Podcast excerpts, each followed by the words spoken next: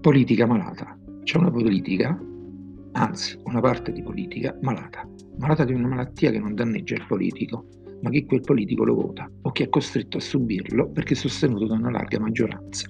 Il problema è che la malattia di cui soffre quella politica è subdola, strisciante, a volte invisibile ai più.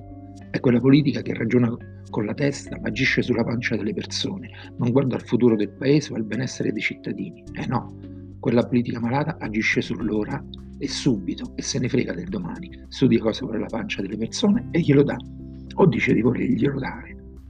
Un esempio, pensiamo al Covid, le persone vogliono andare alla messa, aprite le chiese, le persone vogliono andare a sciare o in discoteca, aprite, aprite tutto. Si fa l'Italia zona rossa per Natale, quella politica malata dice che contravverrà le regole. Poi, passato il momento, quella stessa politica malata punta il dito, accusando l'altra politica, quella sana, di non aver adottato le giuste misure per prevenire i contagi, tanto chi vuole che si ricordi di quanto detto prima.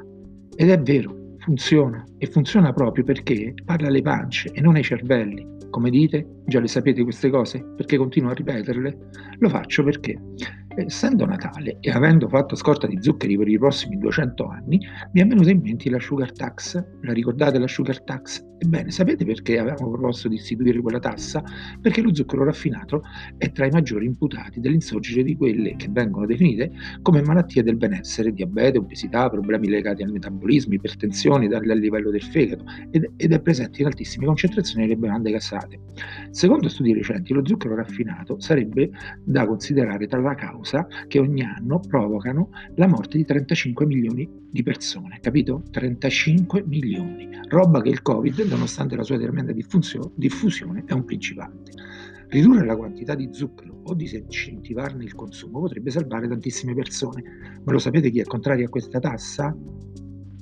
Ve lo ricordate? No? Vabbè, ve lo ricordo io. I due Matteo. Matteo Renzi, il quale qualche tempo fa dichiarava Italia Viva ha bloccato l'aumento di IVA e tasse sui cellulari e casa. Adesso lotteremo in Parlamento contro la sugar tax e tassa sulle auto aziendali. Ci sono i numeri per bloccare sia in, in bilancio che in Parlamento. E poi l'altro Matteo, tal Salvini, il quale si diceva contrario a questa legge.